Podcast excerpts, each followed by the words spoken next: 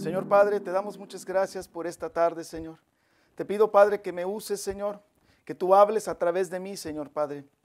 Que tu nombre sea glorificado, que tu nombre sea exaltado y levantado, Señor Padre. Y que tu palabra caiga en tierra fértil en esta noche, Señor Padre, para que pueda avivar, Señor, aquellas personas, a cada uno de nosotros, Señor. En el nombre de Jesús, Señor, te lo pedimos. Amén. Salmo 126 es un salmo especial, es un salmo que trae muchos recuerdos al pueblo.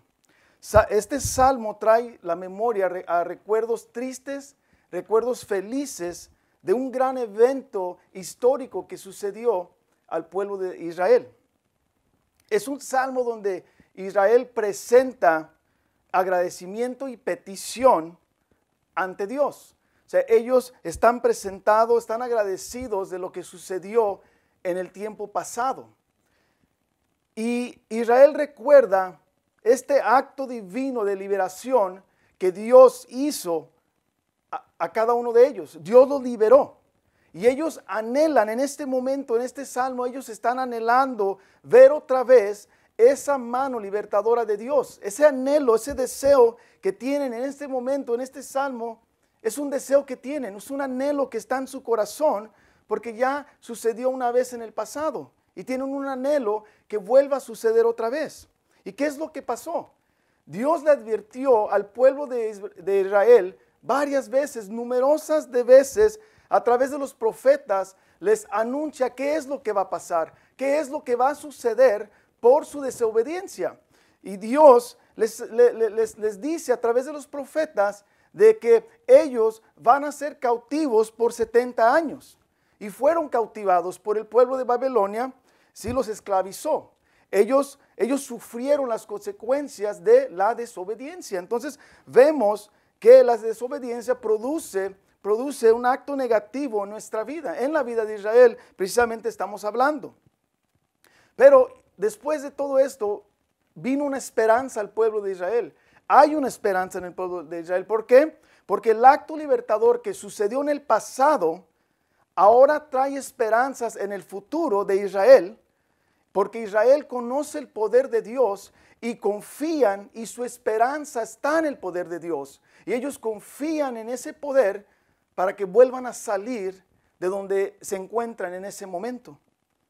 Entonces, este salmo también es un cántico que se usaba cuando el pueblo de Israel subía a Jerusalén a alabarle al Señor, cuando se subían a adorar al Señor, ¿verdad? Cuando el pueblo recuerda y alaba por las grandes cosas que Dios hizo por la vida de ellos, ¿sí? Y, cuando ellos subían y alababan al Señor, ellos se volvían a, a, avivar, ¿sí? Venía un gozo nuevo a sus vidas y venía una fe, se aumentaba su fe por medio de la adoración, por medio de alabar al Señor, por su agradecimiento de lo que Dios ya ha hecho en su vida, lo que Dios hizo en su vida. Eso produce esa alabanza en el pueblo de Israel.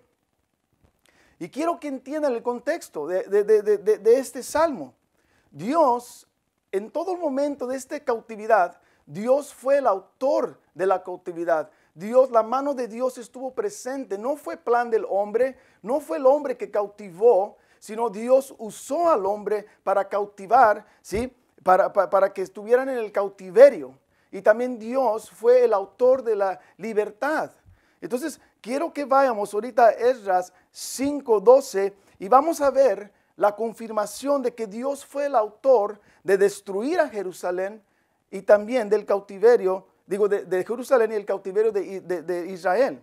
Y vamos a ver Esdras 5.12 y dice, dice, mas después que nuestros padres provocaron la ira al Dios de los cielos, Él los entregó en mano de Nebuchadnezzar, rey de Babilonia, caldeo, el cual destruyó esta casa y llevó cautivo al pueblo de Babilonia sea, ahí estamos viendo que fue Dios a través de un rey. ¿sí? Y también Jeremías, Jeremías 29, 19 al 20, también nos confirma que Dios estuvo presente en esto, que esto era plan de Dios.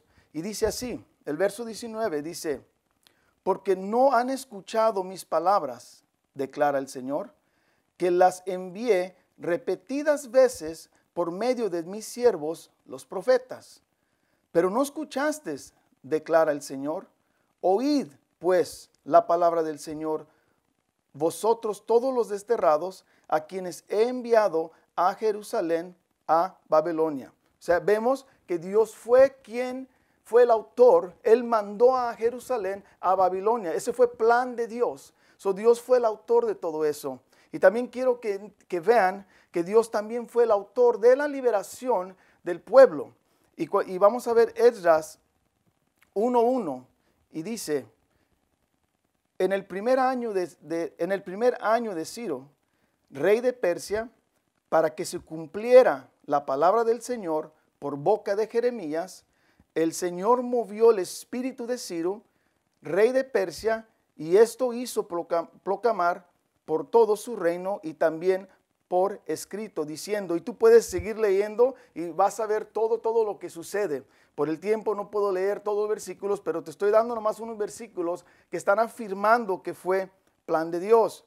Y si tú quieres saber un poquito más, te puedes ir también a Segunda de Crónicas y puedes leer el verso 36 del 22 al 23. No lo voy a leer, es de referencia para que tú puedas entender más el, el contexto y el background de todo lo que está sucediendo. Ahora, vamos a enfocarnos ahora en el Salmo 126. El Salmo 126, el verso 1 al 3, habla del pasado. Se está enfocando totalmente en el pasado. Y cuando vamos a ver el verso 4 al 6, habla del futuro. ¿Sí? Y hay tres puntos que vamos a ver hoy en este salmo. Punto número 1, verso 1 al 3, vamos a ver que están recordando la liberación y el, y el resultado de la liberación que trajo júbilo. Punto número 2, el verso número 4 habla de la súplica de la restauración. Vemos a Israel, suplicando por esta restauración. Y punto número 3, el verso 5 a 6, vamos a ver la súplica contestada. Eso es lo que vamos a ver. Entonces vamos a leer todo el Salmo 126 para poder entrar y entenderlo. El Salmo 126, verso 1 dice, cuando el Señor hizo volver a los cautivos de Seón, éramos como los que sueñan. Entonces nuestra boca se llenó de risa y nuestra lengua de gritos de alegría.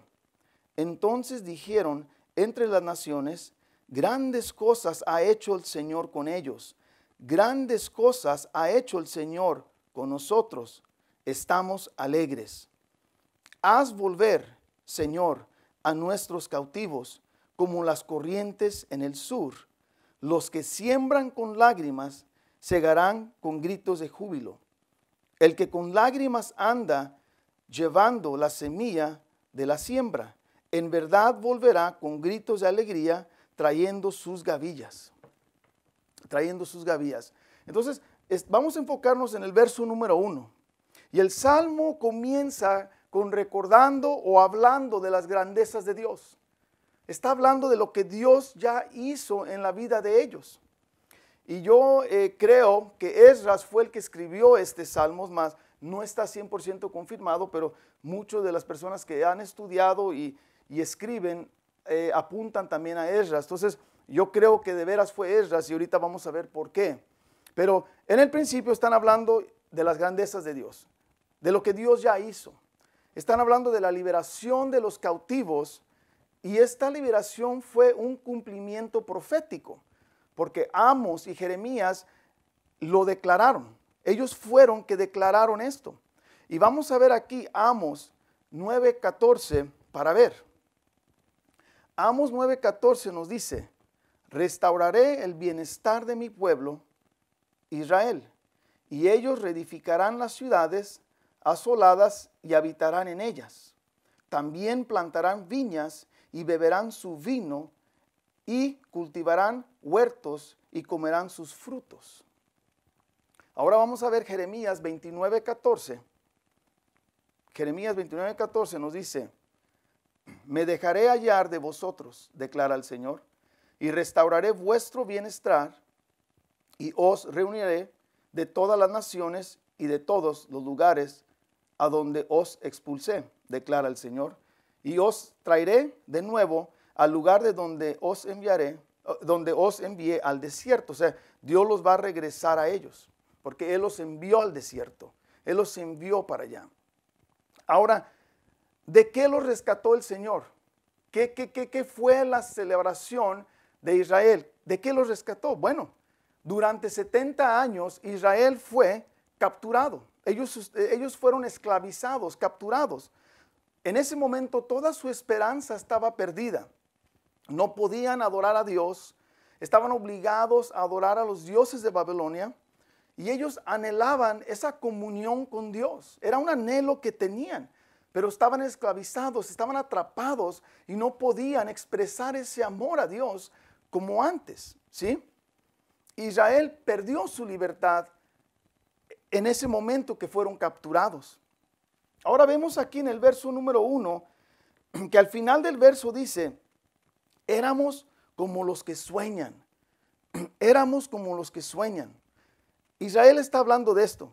Israel nunca se imaginó ser libres, ni por su mente, ni por un, eh, por un momento pasó un pensamiento de libertad. Pero en un de repente en un abrir y cerrar de ojos, Israel fue liberado. Ellos quedaron deslumbrados, quedaron en shock. O sea, no se lo podían creer. Por eso dicen que era como un sueño. Fue algo tan rápido que ellos no se esperaban. Fue algo que ni se imaginaban, pero Dios ya tenía su plan perfecto y Dios los libera. Y Israel conoce y conocía las promesas y el poder de Dios. Pero la circunstancia que ellos se encontraban hace que se olvide del poder de Dios, hace que se olviden de las promesas de Dios y pierden toda fe y toda esperanza en ese momento. Pero aquí vemos en, e, en este acto poderoso del Señor que solamente Dios puede rescatar de la esclavitud. Es lo que estamos viendo en el verso número uno, que solamente Dios puede liberarte, que solamente Dios puede traer escapatoria de tu esclavitud. Y cuando vamos al verso número 2, dice, entonces nuestra boca se llena de risa y nuestra lengua de gritos de alegría. Entonces dijeron entre las naciones, grandes cosas ha hecho el Señor con ellos. Las bocas se llenan de risa y alegría. Quiero que entiendan que esta alegría no es una alegría humana, no es una alegría que produce un ser humano. Esta alegría es una alegría que solamente Dios puede traer a ti a través de una liberación, a través de que tú eres liberado de la esclavitud, que tú eres liberado de esa circunstancia. Y esta palabra en su lenguaje original, alegría, significa un sonido escalofriante. O sea, tú, esa es la alegría que ellos tenían. Fue un sonido que, varias, que las naciones escucharon. Fue tan escalofriante que las personas que escucharon ese sonido, ese grito de alegría, produjo escalofrío en ellos. Y fíjate, ¿y cómo sé que eso es? Porque dice aquí que entonces dijeron entre las naciones, o sea, las naciones hablaron. Y eso era un propósito de Dios. El propósito de Dios para que Dios sea magnificado. Ese fue el propósito de Dios de liberarlos para que su nombre, para que Él sea magnificado y glorificado. El grito era tan hermoso, era de grandes decimales, que las naciones hablan de este evento. Las naciones están hablando de este evento durante los gritos, durante las celebraciones, durante el momento de adoración. Las naciones escuchan la adoración. ¿Sí? Las naciones escuchan la alegría, las naciones escuchan los gritos de júbilo que ha producido, ha producido esta liberación, esta salvación que Dios ha traído. Y era plan de Dios que las naciones hablaran y conocieran el poder de Dios. Y esto lo vemos en Ezequías 36 al 23 en Ezequiel 36, eh, 23, y dice, bendicaré la santidad de mi gran nombre profanado entre las naciones, el cual vosotros habéis profanado en medio de ellas. Entonces las naciones sabrán que yo soy el Señor, declara Señor Dios, cuando demuestre mi santidad entre vosotros a la vista de ellos. Josué 4:24, fíjate lo que dice. Josué 4:24 dice, para que todos los pueblos de la tierra conozcan que la mano del Señor es poderosa, a fin de que teméis al Señor vuestro Dios para siempre. Isaías 52, 10 dice, el Señor ha desnudado su santo brazo a la vista de todas las naciones y todos los confines de la tierra verán la salvación de nuestro Señor. Dios salva a Israel. Dios salva a su pueblo. Ves que las promesas de Dios nadie las puede cancelar. Nada, ni tú, ni tus actos, ni nadie puede cancelar esas promesas de Dios, porque son promesas de un Dios eterno, un Dios que es perpetuo y sus promesas jamás, jamás van a quedar canceladas. Ahora vamos a ver el verso número 3. Simplemente es una afirmación de lo que declaró las naciones, porque las naciones hablaron de ese gran evento. Y número 3 simplemente está afirmando y dice, grandes cosas ha hecho el Señor con nosotros estamos alegres. Simplemente es la afirmación de que Dios en verdad ha hecho cosas grandes para el pueblo y en verdad ha producido una alegría que solamente Dios puede traer a través de ese acto, a través de ese acto. Verso número 4 dice, haz volver, Señor, a nuestros cautivos como las corrientes en el sur. Israel está pidiendo a Dios que restaure como el tiempo, que, restaure este tiempo, este tiempo presente, así como hace muchos años Él los había restaurado y los había salvado.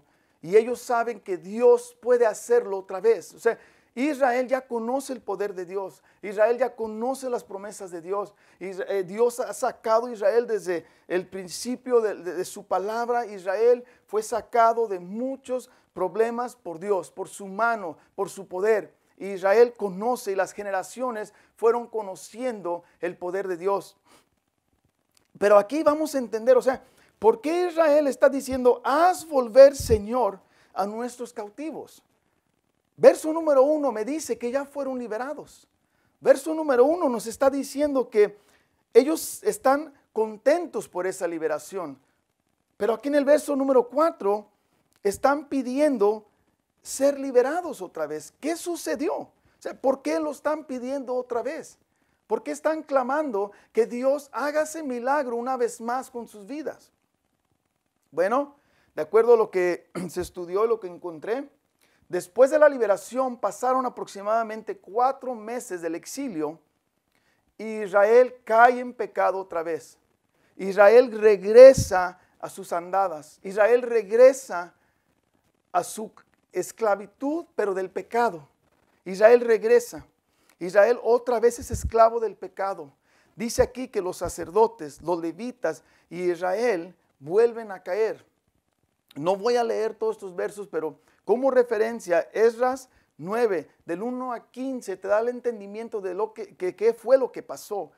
Y, y, lo voy a reducir, simplemente lo que pasó es que se empezaron a mezclar con otras mujeres, empezaron a mezclar el linaje, empezaron a mezclarse con las cosas que estaban haciendo los otros pueblos. O sea, Israel regresa a su estado principal, a su estado original. Israel no entendió, Israel vuelve, vuelve a caer otra vez en el mismo pecado y caen en la esclavitud una vez más. Entonces es por eso que están pidiendo una vez más ser rescatado. Están pidiendo una vez más que Dios venga y los rescate, que Dios venga y los libere. Y si tú ves eh, en Esdras 10, no lo voy a leer, pero en Esdras 10 Tú ves el dolor que él tiene en su corazón cuando van y le dicen que Israel no entiende, que Israel está cayendo en las mismas andadas. Eso quebranta, eso le da un dolor a Esdras que dice que él llora orando al Señor, él intercede llorando. Él llora por el Señor, él clama al Señor en, en llanto, intercesión, porque le dolió tanto saber que después de de la liberación vuelven a caer en las mismas andadas. Vemos aquí que Israel necesita otra vez un milagro. Necesitan otra vez la mano de Dios para salvarles, para ayudarles. Israel tiene que entender que solamente Dios puede ayudarles y que solamente Dios está con ellos y Dios los va a sacar de ahí una vez más. Y si nos vamos aquí en el mismo verso donde dice, haz volver, Señor, a nuestros cautivos. Israel recuerda del gran milagro que Dios hizo cuando los rescató. Nueva restauración es necesaria en el presente, así como Dios lo hizo en el pasado. Eso es lo que tenemos que entender. Nada, nada ni nadie va a poder rescatar a Israel más que el poder y la mano de Dios. Es lo único, es lo único. Y el pasado, el pasado trae esperanza a pueblo, al pueblo de Israel. Ellos no se enfocan en el hoy, ellos no se enfocan en el presente, ellos no se están enfocando en el problema, sino se están enfocando en el pasado.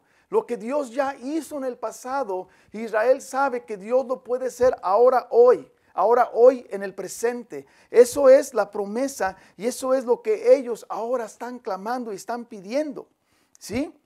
Y Israel sabe que Dios los puede salvar. Y luego cuando tú ves aquí en ese mismo verso que dice, a nuestros cautivos, haz volver, Señor, a nuestros cautivos.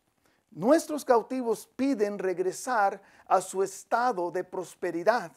Sí, porque Israel fue cautivado y Israel regresa a un lugar sin vida, a un lugar muerto, a un lugar donde no hay nada, donde la tierra está seca, donde no puede ni sembrar. Israel está en un lugar que, que, que no se puede ni habitar. Entonces por eso ellos están pidiendo, Señor, Señor, regresa, Señor, nuestros cautivos. O sea, regresa en, el, en, la palabra, en, su original, cautivos, está hablando de la prosperidad. Regrésame a mi, a mi estado de anterior. Regrésame cuando había fruto. Regrésame cuando esta tierra había agua. Cuando, cuando esta tierra era hermosa, Señor. Cuando no nos faltaba nada. Ellos querían regresar a ese estado.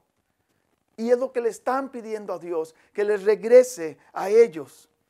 Y tenemos que entender que, que solamente Dios puede hacer esto por ellos.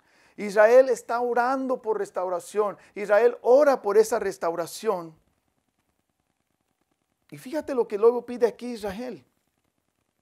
Dice, como las corrientes en el sur, como las corrientes en el sur, están hablando de los arroyos. En ese momento los arroyos estaban secos. Ellos no podían sembrar, la tierra estaba dura, estaba seca, o sea, no había esperanza alguna que podía eh, la siembra traer cosecha. Entonces, por eso ellos dicen, los arroyos, haz volver como los, los arroyos, ¿verdad? Entonces sabemos que cuando llueve, ellos pedían una lluvia porque esos arroyos eran secos, pero esos, arroyos se llenaban así de repente con una lluvia. Cuando venía la lluvia, eso lo que era seco se convertía fértil. Eso seco, de repente, en un abrir de, de ojos, ¡pum!, se llenaban. Se llenaban los arroyos otra vez. Entonces ellos piden que Dios cambie la situación, que Dios cambie su presente así tan rápido como los arroyos son cambiados es lo que están pidiendo, Señor, que en mi vida, que mi presente ahorita cambie así, Señor, porque yo sé que tú lo puedes hacer.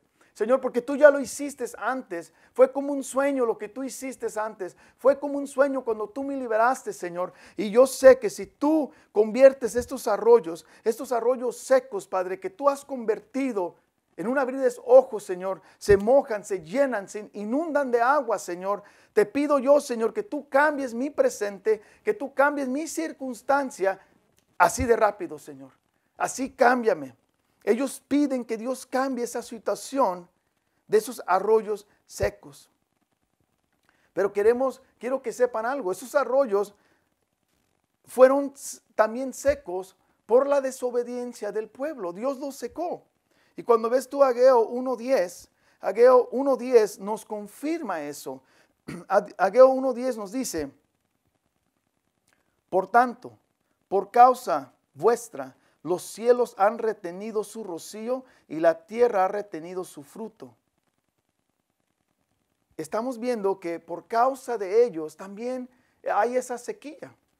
Y Dios puede restaurar ese arroyo, puede restaurar sus vidas, así como ya lo ha hecho muchas veces en el pasado.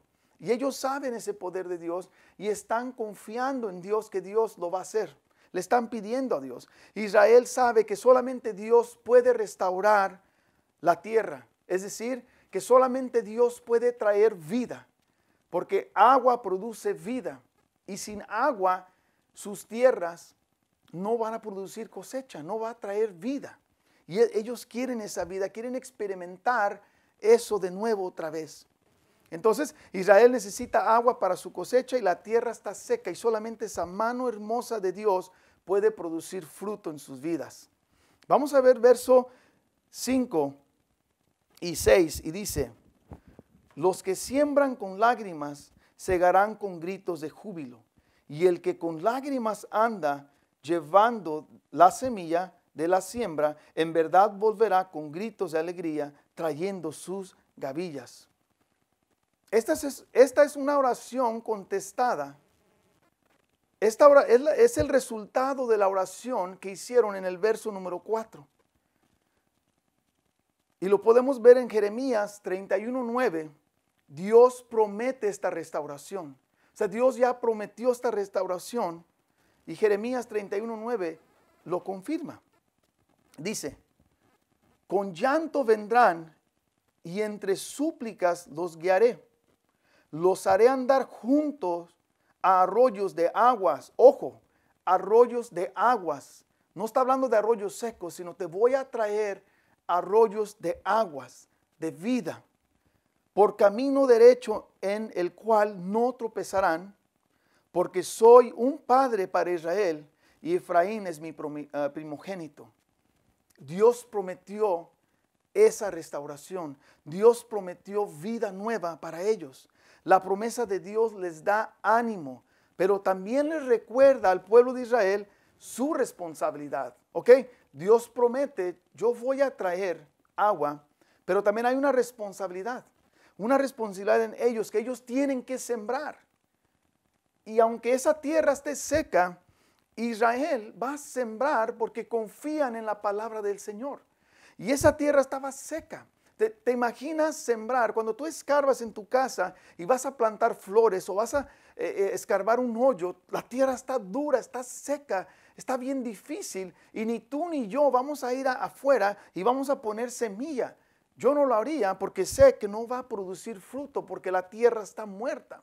Pero Israel confía en el poder de Dios y van a sembrar y van a actuar porque la fe es acción y ellos están poniendo esa fe en acción y van a sembrar. Y fíjate, tal vez es la única semilla que ellos tienen en ese momento. No es como tú y yo que se nos acaba la semilla, la semilla se muere, vamos a Home Depot, vamos a Menards y compramos semilla nueva. Esa puede ser la única semilla que ellos tienen, pero ellos saben que el Dios Todopoderoso prometió traer agua a los arroyos, cual activa la fe en ellos y activa que van a ir a sembrar.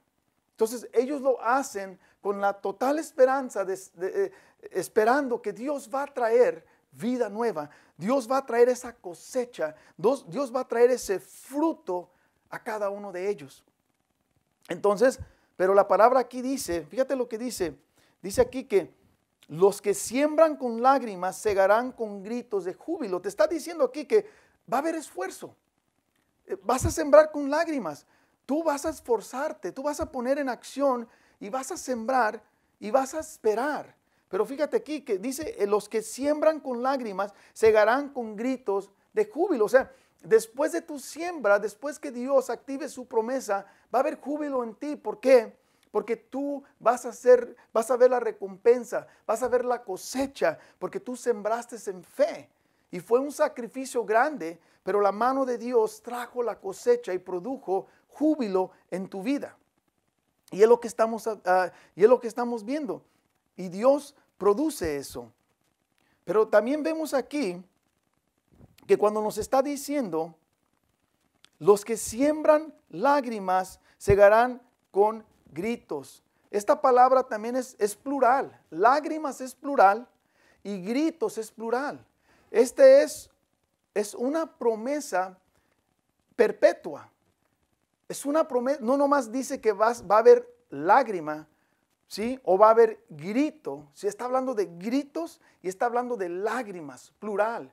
Una promesa perpetua que Dios hace para su pueblo. Una promesa que Dios va a cumplir.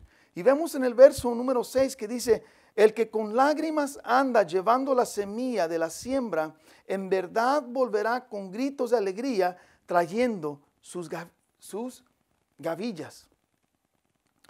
Aquí estamos viendo que la cosecha, la cosecha va a producir algo grande. Digo, perdón, la semilla, una semilla va a producir algo grande. ¿Por qué algo grande? Porque está hablando aquí de una palabra gavillas. La palabra gavillas habla de un manojo, un manojo de cosas. O sea, no está diciendo que vas a agarrar una cosa. Dios dice que después que tú siembras en fe y después que venga el agua al arroyo, vas a sembrar abundantemente. ¿Por qué? Porque tú vas a recoger gavillas, tú vas a recoger manojos de cosas. Entonces, eh, por eso Israel se atreve a sembrar, porque saben que Dios va a producir ese fruto. Y no es el esfuerzo de, Israel, no es que Israel es santo, no es, no es que Israel se lo merece, es porque Dios ama a Israel y Dios ama a su pueblo y Dios cumple sus promesas y Dios jamás nos va a abandonar a cada uno de nosotros. Entonces, todos estos versos, ¿qué nos habla a nosotros? Todos estos versos, toda esta liberación que hemos visto por la mano de Dios, ¿qué te habla a ti y qué me habla a mí en este momento? Tenemos que hacernos una pregunta en este momento y en quién estás confiando. ¿En qué está tu confianza? ¿Tu confianza en este momento en qué está? ¿Está en el presidente? está en la vacuna, está en el cheque, está en mi trabajo. Eh, o sea, ¿en qué está mi esperanza? Si algo aprendimos hoy, nuestra esperanza debe estar en las promesas de Dios. Nuestra esperanza debe estar en lo que Dios ya ha prometido en su palabra, porque sabemos que su palabra y sus promesas jamás se van a expirar, porque Dios es un Dios eterno y sus promesas son eternas. Pase lo que pase, sucede lo que sucede, su palabra jamás va a dejar de existir y sus promesas jamás, porque Dios es eterno y su palabra es eterna. Entonces, pon tu confianza en Dios, fija tu mirada en Dios y olvídate lo que está sucediendo alrededor. Ahora, debes pensar en esto. En estos momentos tal vez tú, tú, puedes estar pensando, todo lo que me está sucediendo, o sea, ¿qué de bueno ha sucedido en mí? O sea, en pocas palabras, piensa de dónde Dios te ha rescatado a ti. Piensa en el rescate más grande en la historia tuya, en la historia mía. ¿Cuál es ese rescate más grande que Dios ha hecho en tu vida? ¿Qué es ese, esa alabanza y esa eh, gloria y adoración que Dios debe recibir por la cosa más grande, el rescate más grande que hizo en tu vida y en mi vida? Dios nos salvó. Dios nos rescató y si nada más bueno viene, es lo único que necesitamos, es la salvación del Señor, es el rescate del Señor. Y debemos que gritar con júbilo ese rescate, debemos que gritar para que las naciones, para que los vecinos, para que todos aquellos que están pasando por tribulación, por todos aquellos que están pasando por momentos difíciles, para todos aquellos que no están con esperanza, que tu júbilo por la salvación, por tu júbilo de lo que Dios hizo en tu vida, traiga esperanza a ellos también. Que tú puedas producir también esperanza en los demás a través de lo que Dios hizo en tu vida. Si tú puedes traer esperanza a tu familia que no conoce a Dios, a tus amigos que no conocen a Dios, a las personas que no conocen a Dios. ¿Por qué? Porque Dios promete a cada uno de sus hijos y sus hijas todos aquellos que son salvos, Dios nos promete la eternidad con Él. Y eso es nuestro gran premio, que cuando Él venga por nosotros, vamos a estar con Él en júbilo, en adoración, en gritos de alegría. Pero mientras que estamos aquí, debemos estar gritando en júbilo, debemos estar dando, brindando esperanza por ese acto divino que Dios hizo en tu vida y en la mía.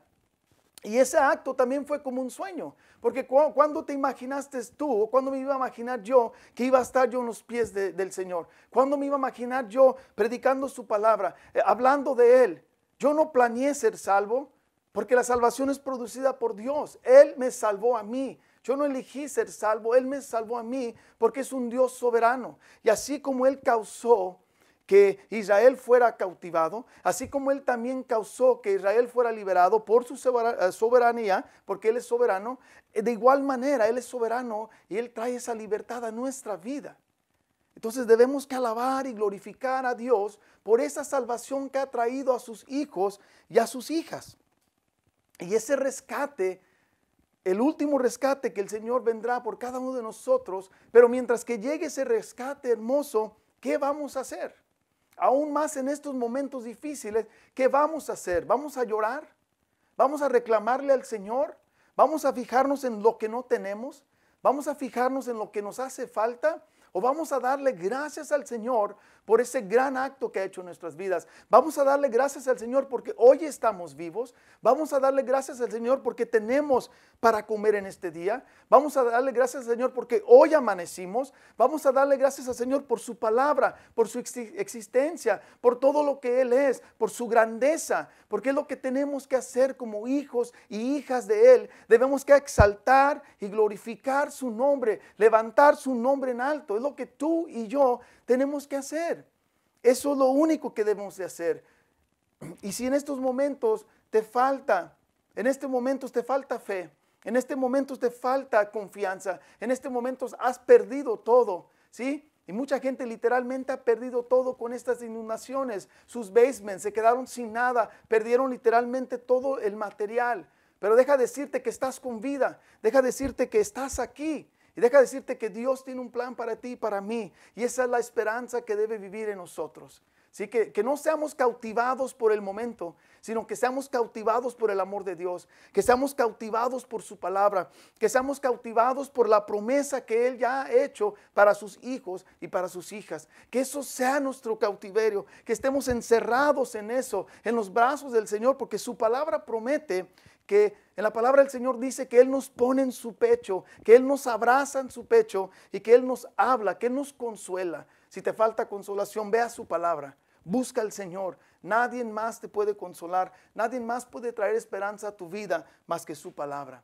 Más que la palabra del Señor es el único y lo único que puede traer esperanza a ti y esperanza a mí. Y yo te invito hoy que pongas todo, todo, todo en las manos del Señor te invito hoy que tú confíes en Él, que confíes en su plan perfecto, porque vemos aquí en el Salmo 126 que aunque todo estuvo mal, que aunque eh, Israel perdió toda su esperanza, Dios los rescató, Dios los liberó. Esa misma esperanza debe vivir en ti y debe vivir en mí. Y yo quiero, voy a orar hoy para que esa esperanza habite en nuestros corazones. Voy a orar hoy para que cada uno de nosotros confiemos en el Señor y para que le pongamos todo en el altar y para que Él consuma todo aquello que no es de Él en nuestra vida y que Él nos restaure, que Él nos renueve, así como Él restauró al pueblo de Israel, que nos restaure a nosotros mismos, ¿sí? Porque Él nos da vida nueva, así como dio vida nueva a ese pueblo. Vamos a inclinar nuestros rostros y vamos a orar al Señor y vamos a pedirle al Señor, Señor Padre, Gracias, Señor Padre, por tu palabra, Señor, por las promesas, Señor, que tú tienes en tu palabra, Señor. Señor, tu palabra es divina, tu palabra es perfecta, Señor, porque tú eres un Dios perfecto, Señor. Padre, tus palabras y tus promesas son perpetuas, Señor, y nunca van a dejar de existir, Padre. Te pido, Señor, en esta tarde, Señor, por cada uno de nosotros, Padre, que tú restaures nuestra confianza, que tú restaures nuestra fe en ti, Señor Padre. Señor, que tú nos des aliento nuevo, Señor. Padre, que podamos confiar totalmente en ti, Señor.